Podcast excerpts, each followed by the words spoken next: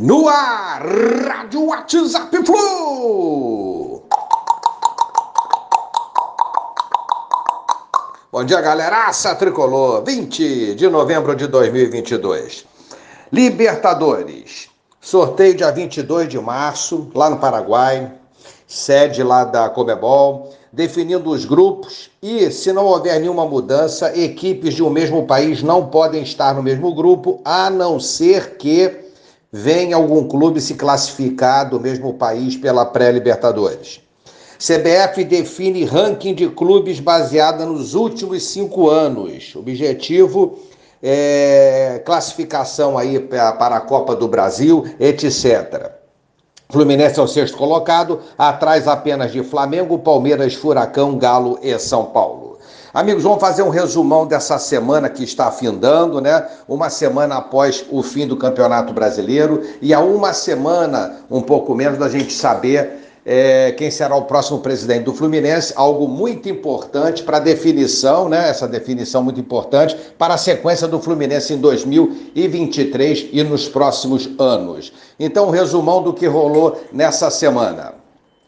Natan, é, deve retornar ao Galo, 26 anos, empréstimo no fim.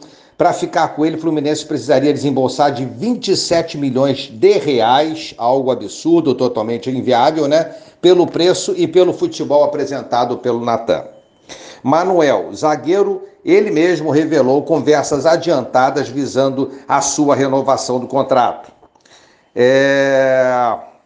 Cano renovou o contrato, deixou feliz a torcida do Fluminense. André Ganso e Arias, conversas adiantadas visando a renovação dos três. Nino, sondagem do Galatasaray da Turquia. Nino tem contrato até dezembro de 2024 com o Fluminense, tem 60% dos direitos econômicos do atleta, o Flu.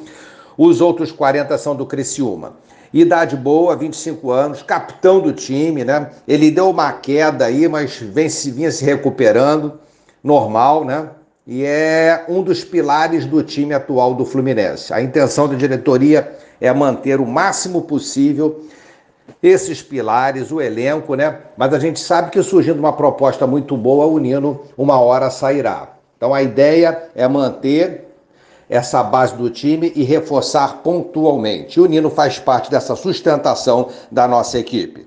Iago Felipe vai ficar. São Paulo fugiu da troca, né? Após o Diniz pedir jovens valores promissores são paulinos. Aí não interessou a eles, né? É brabo.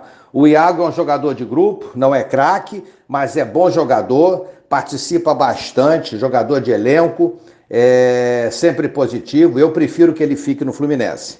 Reinaldo, já falamos bastante nesse atleta, lateral esquerdo, muita falação, muito papo, é, muita fake news também, etc, etc, etc. Então, aguardando os próximos capítulos, irá para o Grêmio, virá para o Fluminense, enfim, salário alto para mim, idade avançada, não sei se valerá a pena. Eu tentaria uma opção mais jovem e mais em conta. Cris Silva, contratado por muito dinheiro, foi uma contratação realmente que não deu certo, né? É, não performou no Fluminense, está realmente abaixo fisicamente dos seus companheiros e tecnicamente não agradou até agora. Contrato até dezembro de 2024. Não deve continuar no Flu. Essa é a notícia que rolou nos últimos dias. Vamos ver qual será o caminho é, que será traçado aí na situação do Cristiano. Então é isso, gente. Falamos assim dos atletas principais. É, é uma fase de especulações. Mais uma semana que vai entrar e não vai ser diferente disso. Como falei, a definição no sábado do novo presidente para o próximo triênio do Flusão. E vamos aguardar aí e torcer pela manutenção, como falei, de toda a base do time, reforços pontuais que venham para entrar e agregar, somar a equipe titular. É isso aí então. Uma boa semana para todos, bom domingo, valeu, tchau, tchau.